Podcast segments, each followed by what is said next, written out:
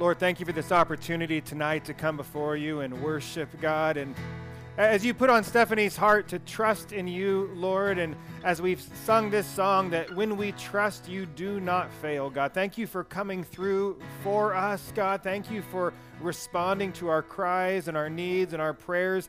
Um, when it seems like nothing is happening, God, we know that you desire um, to bless us. We know that you desire, God, to keep us from evil. We know that you desire, Lord Jesus, for us to walk in close relationship and in peace with you. Um, God, as uh, we literally experienced all these things that the, st- the song just sung about today with our weather. God, what a, what a great example. God, as, as the storms come, as wind blows, as snow and hail and sleet all come down in one March day, uh, thank you, God, for the reminder that you've got our back. You are the foundation on which we stand. Jesus, you declared that you would build your church on the rock, and that rock is you that you are the Christ, the Son of the living God. So we praise your name this evening. We invite your presence, God, to have your will here in this place. We repent of sin. We praise your name, and we just pray that the preaching we are about to listen to will be powerful and impact us with your peace and with your power. In Jesus' name, amen. Welcome to Free Church Downtown. Welcome, guys. Um, if you want to spend a couple of seconds, moments, just walk around, greet one another, say hello. Um, let somebody know today what your favorite snow memory was since it snowed during the month of March, and then have a seat. Welcome. We're glad you came tonight. Um, this is our first service that we are having that is our normal service on a Saturday evening downtown. We were meeting at the Reed Opera House on Sunday evenings, and God has blessed us with this space. Uh, Dwayne's got a great story about God blessing us with this space and moving us on from the Reed. If you want to ask him to share his bold story after church, ask him. You'll love it. Um, so we're glad to have you here. This is an amazing space to meet at. And we are in a series right now called Spill the Tea. And how many of you know what spill the tea means? Raise your hand if you know what that phrase means. Spill the tea. All you Gen Zers know what it means. Spill the tea means uh, give me the gossip, give me, give me the word on the street about something. And that's what the book of First Corinthians is, is Paul is getting all the tea about a church that he founded in the city of Corinth. He's living in Ephesus. He's in the city of Ephesus for three years. He is hearing about things going on back in Corinth, things that are not so good. And so he writes this letter, which is actually his second letter. This is technically Second Corinthians, but we call it First Corinthians. He writes this letter to the church to address all sorts of issues, all sorts of questions that they have. And so we're going through this book topically as if you have read through Paul's writings before, he's all over the place. He, he's hard to follow because he's just such a genius, and so being led by the Spirit, he can be hard to follow. And so we've divided up this book for the sake of teaching into the topics that come up within it. And I am proud to announce that tonight we are going to talk about the topic that everyone loves to talk about at church, and it's what makes kids really comfortable to sit next to their parents during, and that's about sex. That's what we're going to talk about tonight. And so, if you came to church to talk about sex, if that's what you'd like to talk about at church, you're strange, but you're also in the right place. Um, and so, we're going to dig in in just a minute. Before I do, uh, we have Easter coming up. It is March. I know it snowed today, but Easter is early this year. Easter is March 31st. And so, a couple Easter plans as we have Easter services, uh, three of them during Easter weekend. So, Saturday, March the 30th, uh, here at 6 p.m., we're going to have a full kids program that Saturday for Easter. We also have two services at Sunnyside. We're going to have one at 9 a.m. and one at 11 a.m.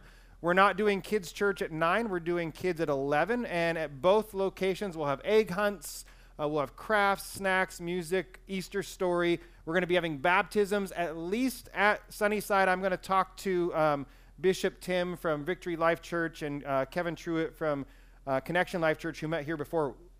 Have you ever had baptisms here before, Lisa? Okay, we're going to make it happen. We'll find a way to have baptisms in here. So we'll figure out a way. So we want to do baptisms on Easter weekend. So if you've yet to take that plunge and take that next step in your faith uh, with Jesus Christ, we'll be conducting baptisms on Easter weekend. Maybe here, but definitely um, at Sunnyside as well. So we are going to jump on in. And today, as we look at uh, this topic that comes up again and again throughout First Corinthians, we're actually not even going to study 1 Corinthians today. Um, normally, my notes for a sermon are about seven pages, maybe nine at the most extreme. But as I was working this week on this message, um, it was 14 pages. And so I'm like, we can't keep people here that long. And so we are going to split this series up, or this, this mini series within the series. We're going to split it up into two weeks. And so we get to talk about this very comfortable topic for two weeks instead of just one. And what we're going to do today is we are going to lay the foundation for what we're going to talk about next week. Next week, we're going to dig in to 1 Corinthians chapter 5, 1 Corinthians chapter 6. But we need to lay some foundations of what we're going to be studying and look at what we would call human relationship, marriage, or human sexuality from a biblical perspective. And as we jump in, I want to um, not give a preface, but just let you know a couple things. One, we believe that God's grace is what saves us. Amen? Our behavior, our good works can never make us right in the sight of God. And so we are saved by grace through faith in the life, death, and resurrection of Jesus Christ. And the Bible says that those who are in Christ are new creations. It says that there is no condemnation for those who are in Jesus Christ. And so if you are a Christian, and if you are feeling, you know, kind of a stirring within your heart or God is challenging you over things that you study within His Word, that's called conviction. And conviction is a wonderful thing. Conviction draws us to repentance. The Bible says it's God's kindness that leads us to repentance. We looked at last week that when we restore people, when we see someone who has fallen, that we are to restore them in a spirit of gentleness. And so we are all about grace, but we are also all about truth. And we have to look at the truth of God's word, and then we need to be ready to apply grace in a spirit of gentleness and help people come to a sense of reconciliation in whatever it is they're struggling with in their life, including relationship oriented things. Um, one more thing I'll mention is that a couple of months ago, in the month of November, we were going to do a series on love, sex, and relationships, but God kept saying no. We kept looking at a couple other things.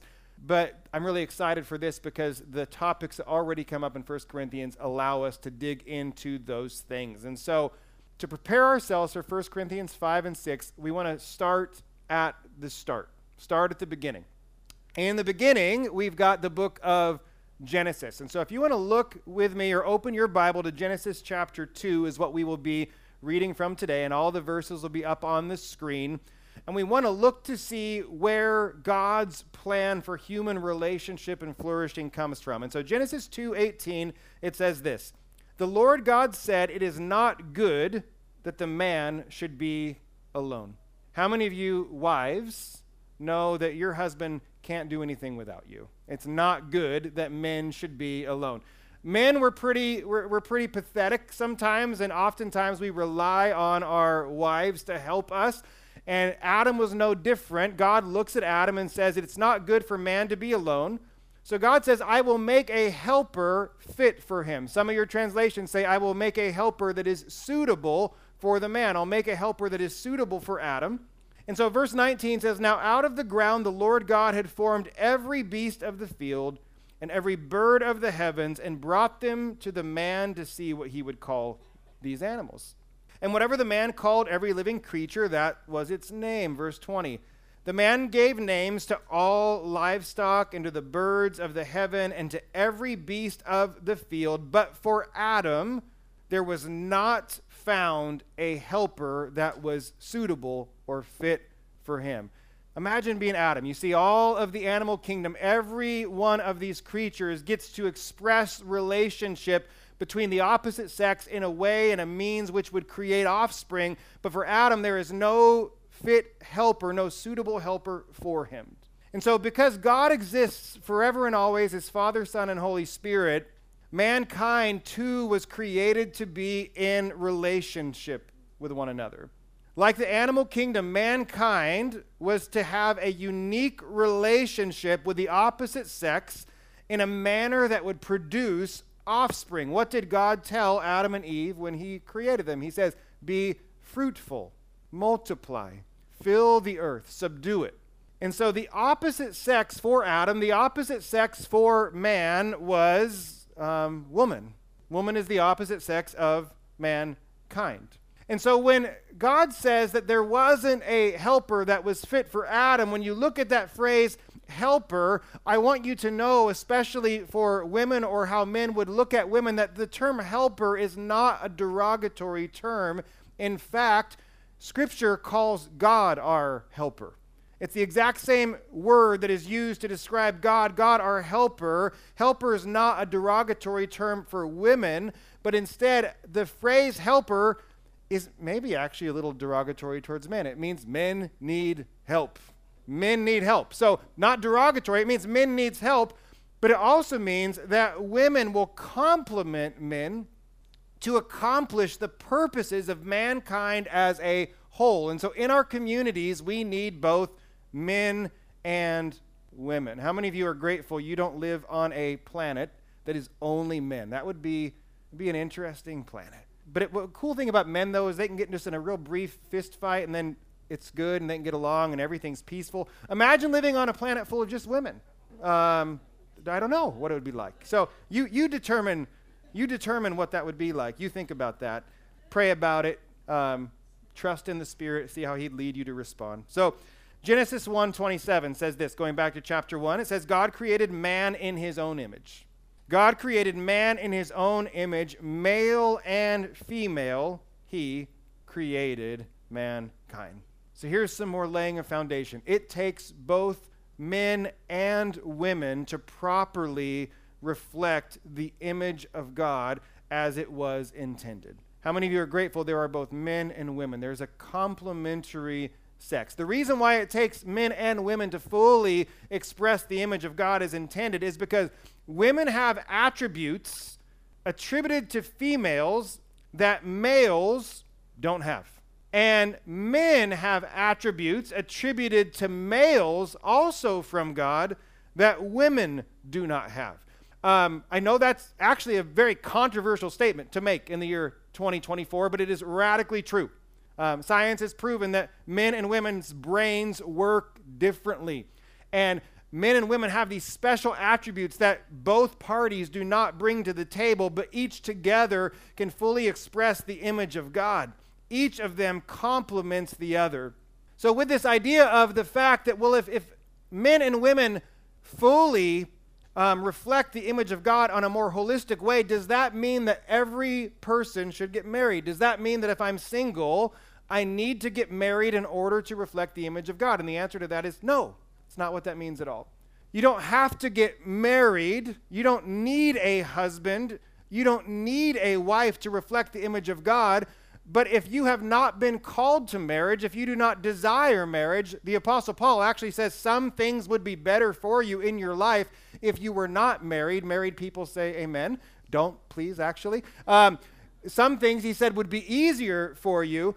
But here's what we learn in the church and in the community, in the body of Christ where there are communities of both men and women present, that is where we fully reflect the image of God. You might not be married, but you should be in communities where there are both men and women. And that's why it's so wonderful to have both men and women in the body of Christ, because together we reflect the image of God fully.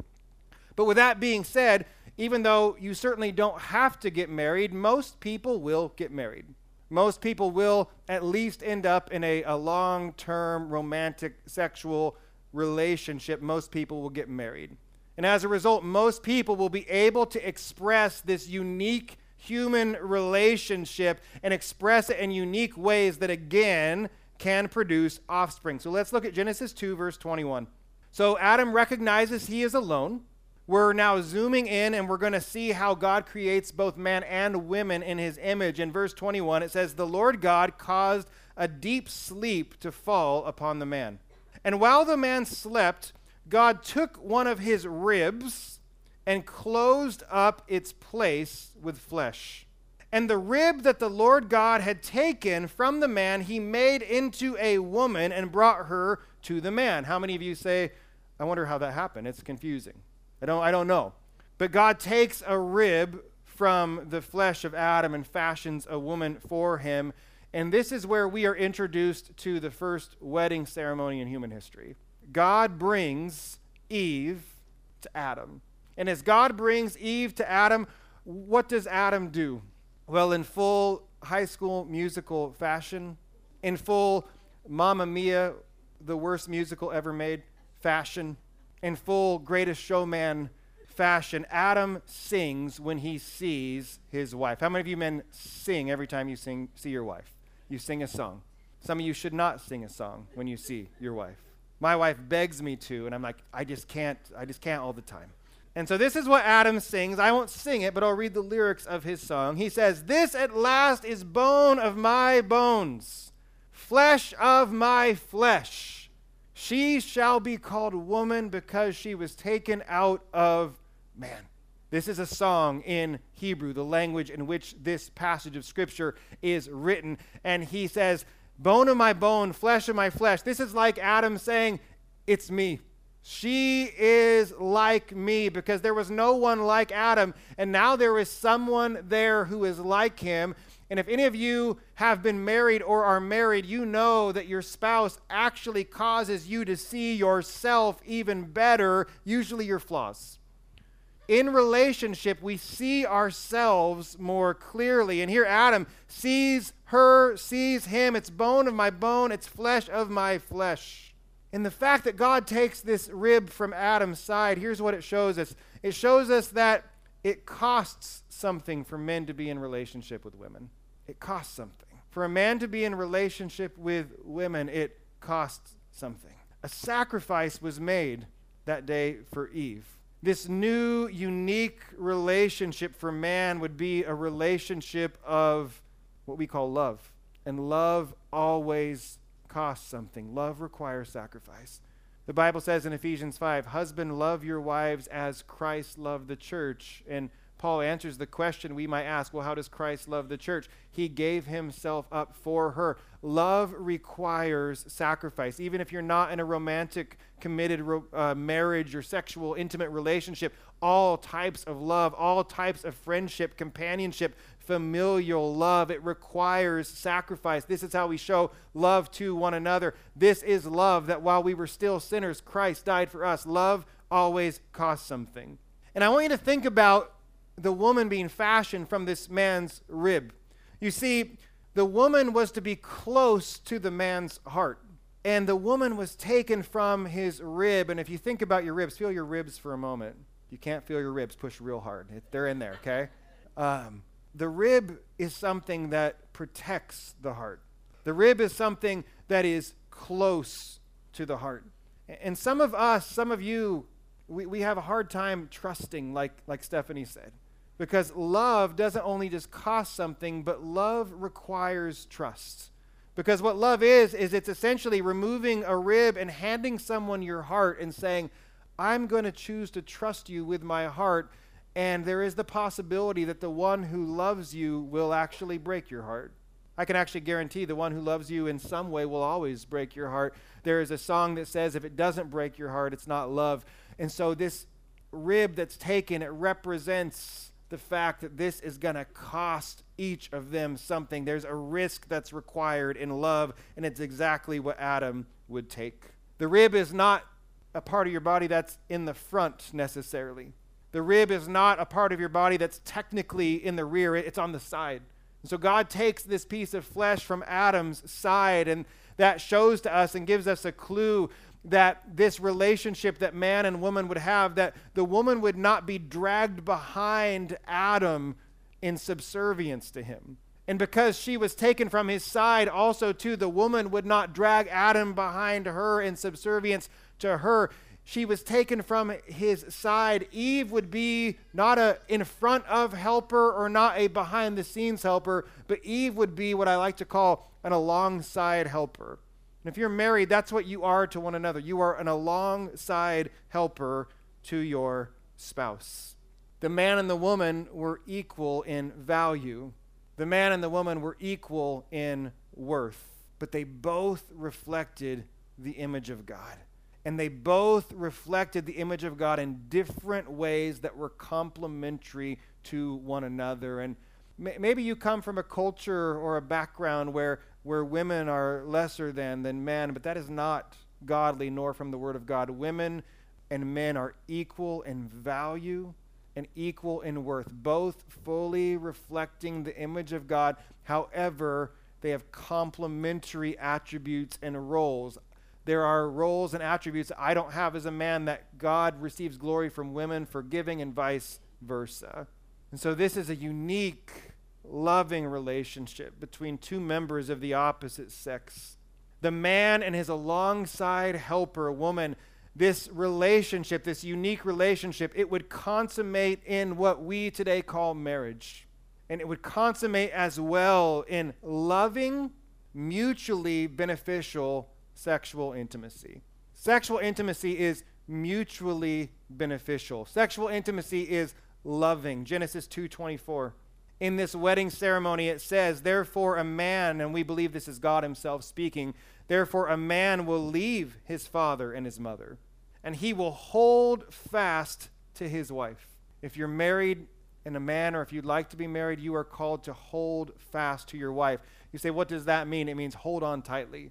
Um, some translations use the word cleave. Cleave to your wife hold on tightly to express your love for her.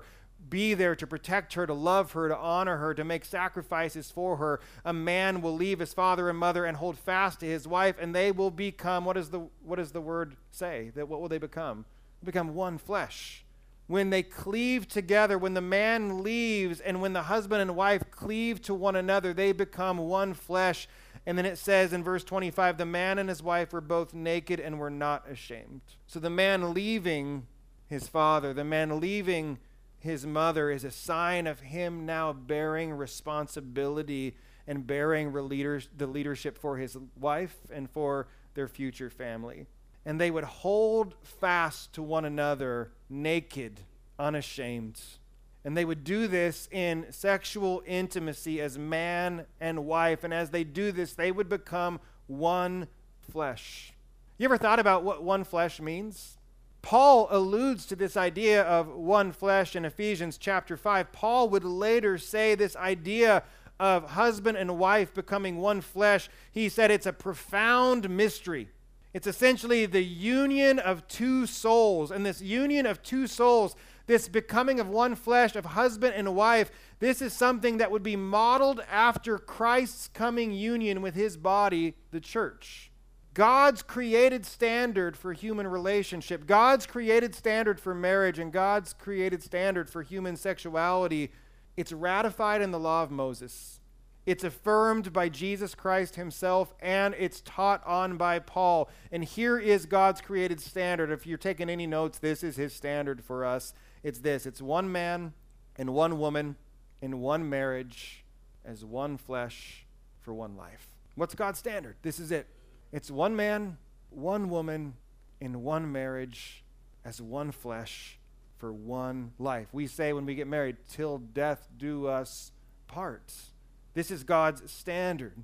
And this standard that we see, one man and one woman in one marriage as one flesh for one life, the purpose for this, the purpose for this standard, the purpose for this standard in sexual intimacy, it is for love, it is for unity, it is for help, it is for comfort, it is for protection, it is for pleasure, and it is for joy. It is also, too, for the bearing of children.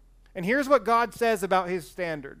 On every day of creation, as God creates thing after thing, animal after animal, day and night, earth and sea, birds and fish. Every time he says, It's good, it's good, it's good, it's good, it's good. But when Adam was created, as God fashioned him from the dust of the ground and breathed the breath of life into him, God says it is not good for man to be alone. And it's only when Eve is created. It is only when the complementary figure in human relationship is created that God doesn't just say it is good, but He actually says, Behold, it is very good. And so, this relationship that God has ordained and orchestrated between men and women, it's not just good, it is very good. And that's why the Bible says in Proverbs, He who finds a wife finds what is good and receives favor from the Lord. One man, one woman in one marriage is one flesh for one life. And with this in mind, what you need to know is that marriage and sex were intended to be permanent. Marriage and sex are intended to be permanent because it is the blending of souls. And something permanent cannot be casual. Something permanent cannot be casual. It's meant to be perfect. It's meant to mean something. And so, one night stands or friends with benefits, um, sex clubs, open relationships, prostitution, pornography, this hookup culture, it is not real sex. It's a cheap imitation. It's a transaction. It's an exchange of bodies. It's the u- using of human beings for gratification. And so many of us in Paul's culture, in the city of Corinth, and in our culture today, when we do not treat marriage and sex as something that is permanent, but when we treat it as something that is casual, it's treating sex like eating something when you're hungry, drinking something when you're thirsty, or scratching something when it itches. It's exactly what Paul is going to talk about in Ephesians chapter 6. But what sexual intimacy is, is it's not just a biological need that is met with a biological means. It is, again, the mingling of souls. It is the something orchestrated by God Himself. And something that is orchestrated by God, something that is supposed to be permanent and not casual, here's what you need to know it is not easily broken. When we try to make things like sex temporary, when we try to make things like sexual intimacy or marriage or relationship, when we make those things casual, when we take those things before the proper commitment has been made, what happens is we begin to carry that thing around from relationship to relationship to relationship like baggage that we cannot get free of. Mingling of souls with souls with souls with souls with souls, and we all in some way sexually end up with what we call baggage. So, where, where is freedom in that baggage? Only Christ can give freedom for that baggage. Only a commitment to treating sex as it's created can actually set you free from this baggage. You see, it was God who actually created sex, and God set forth boundaries for human sexuality by which its purposes can be fulfilled and by which it can be enjoyed to the fullest. And anything outside of that standard, anything outside of one man, one woman, in one marriage, as one flesh for one life, anything outside of that is outside of the boundaries. Anything outside of that falls short of God's glory. And all throughout Scripture, anything that falls short of that, Scripture blatantly calls throughout the Old and the New Testament, it calls sin. And the reason why I state it like that is because when we get to 1 Corinthians chapter 6 and we really dig in next week, Paul's going to list sexual sin. And what our culture tries to do is Paul lists sexual sin is our culture tries to say they didn't know what they were talking about then. Or for 2,000 years, we've, we've gotten the, the Greek language wrong, and all of a sudden we are, have figured it out. Greeks didn't know Greek. We know Greek better. And so we have to look first, we have to lay this foundation, the standard, the boundaries that God has set. We have to understand those fully. So when God starts to list through the Apostle Paul sexual sin, it's not out of left field, it's actually drawing back to God's created order to begin with that we are called to follow, to walk in full freedom and in full joy. And so when we fast forward to the city of Corinth in Greece, this city, as most Greek cities, as most cities within the Roman Empire, they were wrought with sexual sin and debauchery. We know specifically that in the church in Corinth there was adultery. We know that in the church of Corinth there was those who uh, visited prostitutes and those who were prostitutes. Not only was prostitution an issue and a problem within the church and within the city of Corinth, but prostitution was actually used as a means to worship false gods. And this is how people would both make money and worship pagan gods. And so when these people of Corinth, both Jews and Gentiles, get saved, it rocks their entire culture and their entire way of life. And Paul actually has to address them. And where we might take it as a given that prostitution is bad, the Greek culture accepted prostitution. And Paul had to say, hey, I know this is how you've been raised. I know that prostitution is completely normal for your society, but it is not God's ways. These are not God's standards. These are not within God's boundaries. We are to glorify and honor God with our bodies, and you have to rethink your whole life when the Spirit gets inside of you and starts changing your heart. We know that there is incest going on in the church in Corinth. We know that there's homosexuality taking place in the church in Corinth and in the city as a whole. All these things are happening in this church. And so we glanced last week at chapter 5, but in 1 Corinthians chapter 5 verse 1, this is the only verse we'll read from 1 Corinthians today. Paul says this, it's actually reported that there is sexual immorality among you. And not a kind that's tolerated even among pagans, for a man has his father's wife. Paul said, This city's pretty messed up sexually. This city and this culture has wretched views of human sexuality, but the sin that's happening inside of the church it, it's so disturbing that even those in this city are saying, ew, no, that's, that's too far. That's too far. Imagine our culture today saying something's too far. This is what's happening. The culture saying what's happening in the church, it, it, it's too much. It's gone too far. So Paul wants these new Christians to be free of what they were entrenched in within their culture. Paul wants these Christians to be free from the baggage of sexual sin. And Paul wants this church and these new Christians to experience life and life to the full, just as Jesus intends for them to live. And Jesus came into this town, not physically, but he comes through the gospel and he changes everything in the house. And some of you have sexual sin in your homes, and you need to invite Jesus into your home to shake everything up and to say, hey, this is not the way I've intended for you to live. This is not the standard I've set for you. Th- this is not within the boundaries of protection that I've set for you to flourish in human relationship. And I have something better for you in its place. Sexual sin left unchecked ruins lives. I can't tell you the amount of lives I've seen ruined as a result of sexual sin. Uh, a friend of mine, um, I had to, several times, I've had to watch friends and acquaintances go to prison over sexual sin. Sexual sin ruins marriages.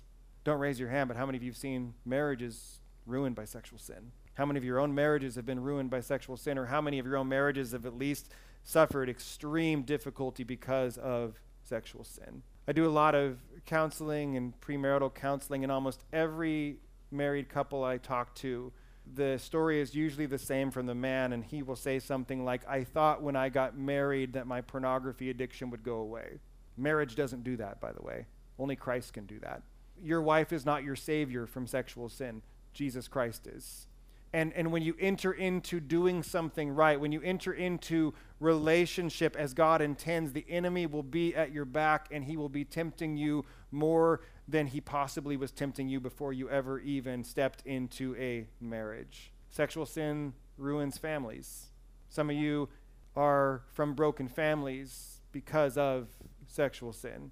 Sexual sin also ruins churches. And it's about it's what it's what's about to happen in Corinth. And Paul says, guys, we, we got to get this right. Because sexual sin infects and influences and it will ruin lives and it will ruin this church. And that's why Paul tells the church in Ephesus this. He says, sexual immorality, so Ephesians 5 3. This city, Ephesus, is where Paul actually writes Corinthians from. He writes this letter to Ephesus. He tells them, sexual immorality and all impurity, all covetousness must not even be named among you, as is proper among the saints. When Jesus teaches us to pray, he says, When you pray, pray like this our Father who is in heaven, hallowed be your name. He says, Your kingdom come, your will be done on earth as it is in heaven. He says, Pray like this Give us this day our daily bread. Forgive us our trespassers as we forgive those who trespass us against us. But then he says this He said, When you pray, say this Lead us not into temptation. Lead us not into temptation, but deliver us from evil. So many of us as Christians, when we are supposed to be praying, lead us not into temptation and deliver us from evil, so many of us, myself included, we find ourselves actually running toward temptation.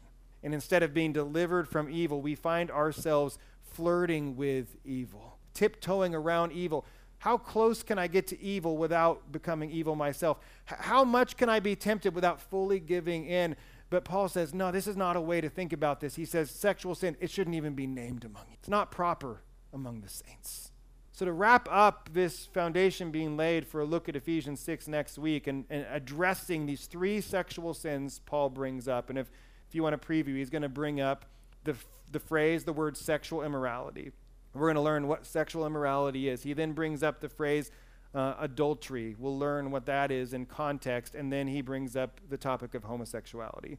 These are the three sins he brings up, and we'll look at how do we, how do we address these things? How do we tackle these things within our faith? Because God's created standard is one man, one woman, in one marriage is one flesh for one life. And it is for love, it is for unity, it is for help, comfort, it is for joy, it is for pleasure, it's for protection. And it is, those boundaries are for your good. And it is to be very. I'll ask Ryan to come up and close us in some worship songs, but I, I want to end our time with another look at Ephesians 5. If you could kill these uh, house lights up towards the front. Um, look at this scripture with me Ephesians 5, verse 25 through 33. It says, Husbands, love your wives. We alluded to this earlier. Husbands, love your wives as Christ loved the church and gave himself up for her, that he might sanctify her, having cleansed her by the washing of the water with the word. Next week, we're going to look specifically at what it means to be sanctified. Next week, we're going to look at what it means to be washed, cleansed. And he does this so that he might present the church to himself in splendor, without spot or wrinkle or any such thing. That she, that the church might be holy and without blemish. In the same way, husbands should love their wives as their own bodies. He who loves his wife loves himself. For no one ever hated his own flesh, but nourishes his flesh and cherishes his flesh, just as Christ does the church, because we are members of his body. Therefore, he's going to quote Genesis chapter 2.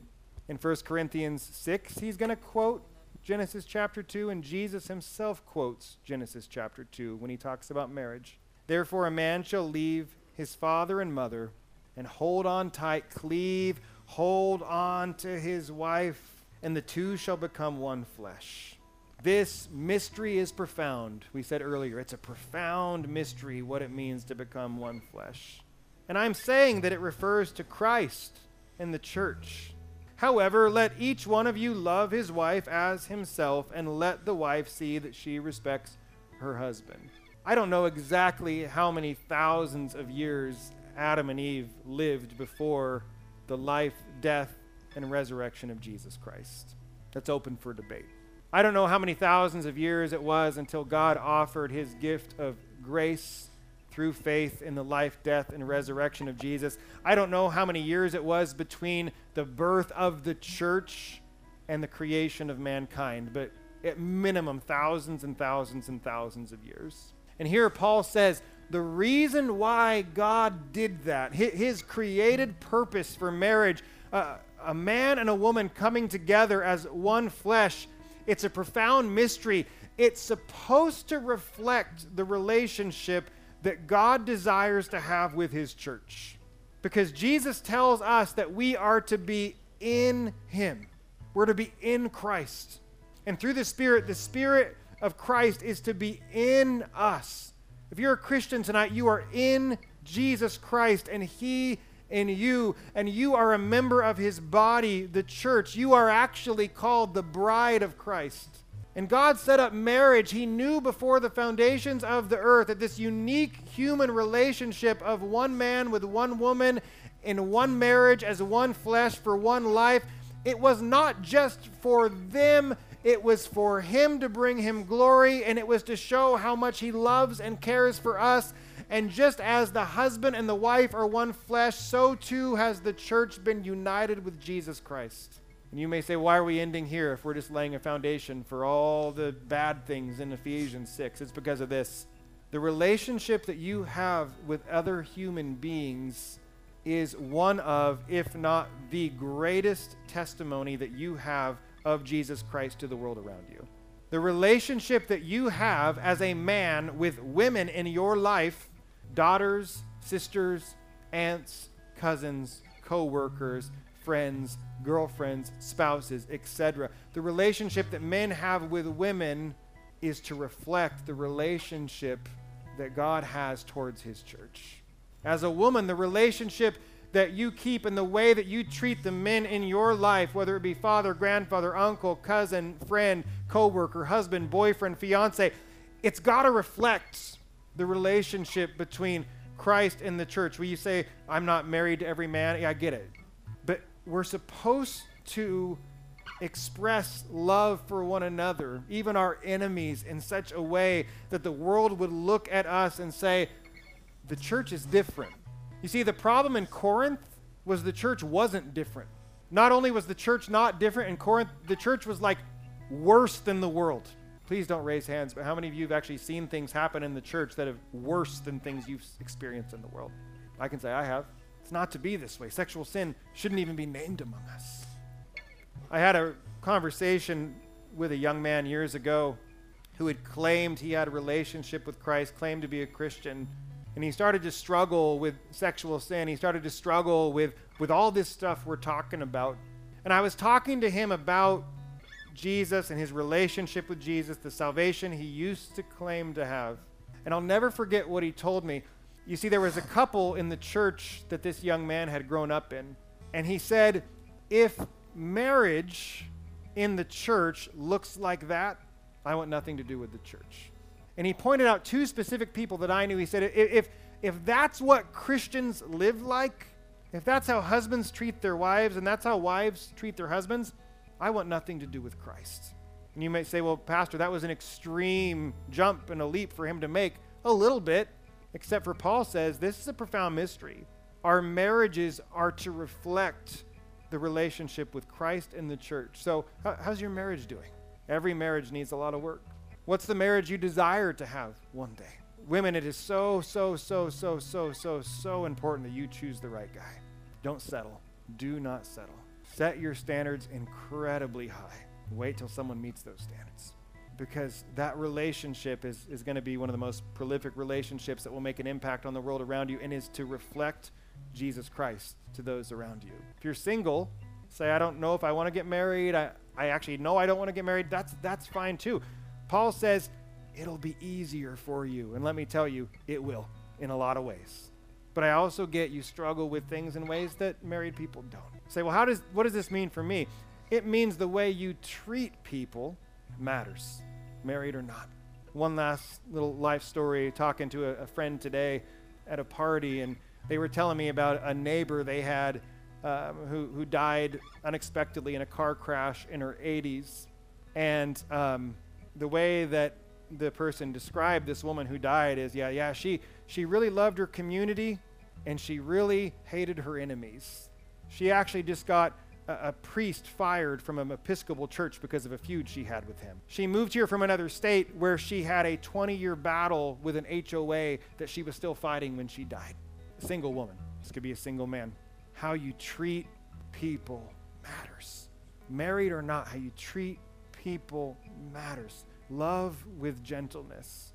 Let your kindness draw people to repentance. And as these messages are heavy, as they involve sexual sins that in some way almost all of us have engaged in, in some way, whether through lust or things we've seen, things we've heard, things we've experienced, or things we've engaged in, these things can cause traumatic memories but I want you to know that if you are in Christ, there is no condemnation for those who are in Christ, and how Christians respond to sin, sexual sin or not. We respond with grace, we respond with confession if we're the one in sin.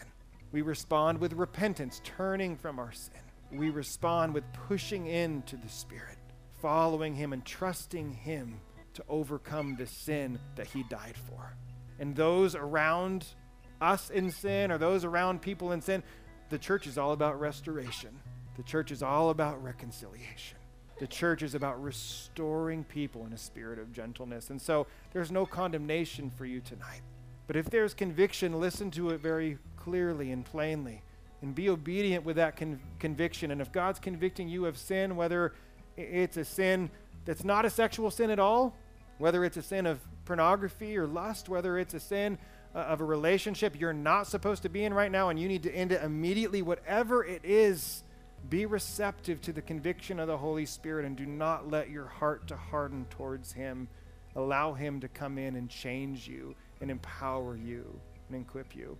So, as we sing, um, you've noticed we have um, communion set up in front of us.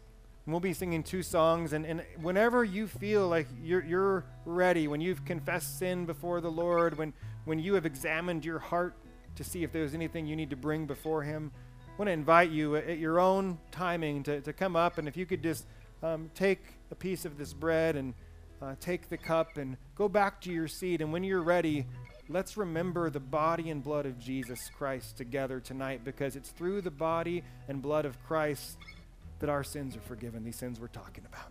It's through the body and blood of Christ that we have freedom.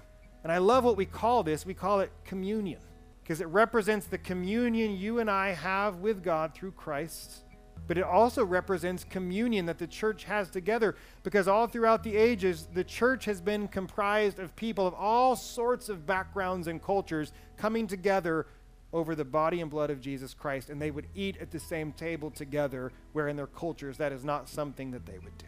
And so tonight, as we worship and as we sing, let's partake of communion together as well. If you've given your life to Jesus, he says, as often as you do this, do this in remembrance of me. The bread represents his body broken for you the juice represents his blood spilled out for you. And maybe you've never surrendered your life to Jesus tonight. Tonight's a night to surrender your life to Christ and say, Jesus, I'm yours. And if you're struggling tonight with, with any of these things we've talked about or anything at all, um, I'll have a couple of our leaders right at these corners. We just love to pray over you as you want to come up and take communion. If you'd like prayer, we'd love to pray for you. Two things the Lord told me to pray for people tonight were this is one is there's someone here who is desperate to receive freedom from something that you are stuck in and you feel like you cannot get out. The Lord wants to set you free, but you need to take a step of faith and allow someone to pray over you to receive the freedom that it is that you seek. The other is um, the discomfort that comes into a room when you talk about sexual sin because of your own sexual sin. And it may seem impossible to let go of, but all things are possible through Christ. And if you give that to Christ, you say, Well, I never struggle with sexual sin again. Oh, you'll still struggle. The difference is now you don't have to give in to that struggle because you have the Spirit of the Lord living within you. And if you fall, if you fail after surrendering that thing to Christ, Christ is gracious and He'll allow you to hand that thing back over to Him again. Repent of it Trust in Him, push into Him, keep following Him when you fail. That's the difference between those who are saved and those who are not. Those who are saved, when we fail, we submit that thing to Jesus and we keep following and we seek to put that sin to death. Those who do not know Christ ignore their conviction and they keep living in sin. But let's not let that even be named among us. So, would you stand? Lord, we thank you for this time. We thank you for your word. Prepare our hearts, God, as we uh, are about to partake in communion. Let us offer up our hearts to you through song and through ministry and through prayer. God, if someone here tonight has baggage that they wish to leave behind, would you take that load from them? Because your load is easy, your burden is light, and you want us to hand that over to you. God, for, for the person here tonight that, that has not surrendered their life to you, God, you, you're you're telling me very plainly there's someone here who needs to give their life to you. May tonight be the night that they say, I surrender my life to Jesus Christ. Lord, may every hidden sin be repented of before it's exposed. Would every broken relationship that you have put together be reconciled. In Jesus' name, amen. Let's sing.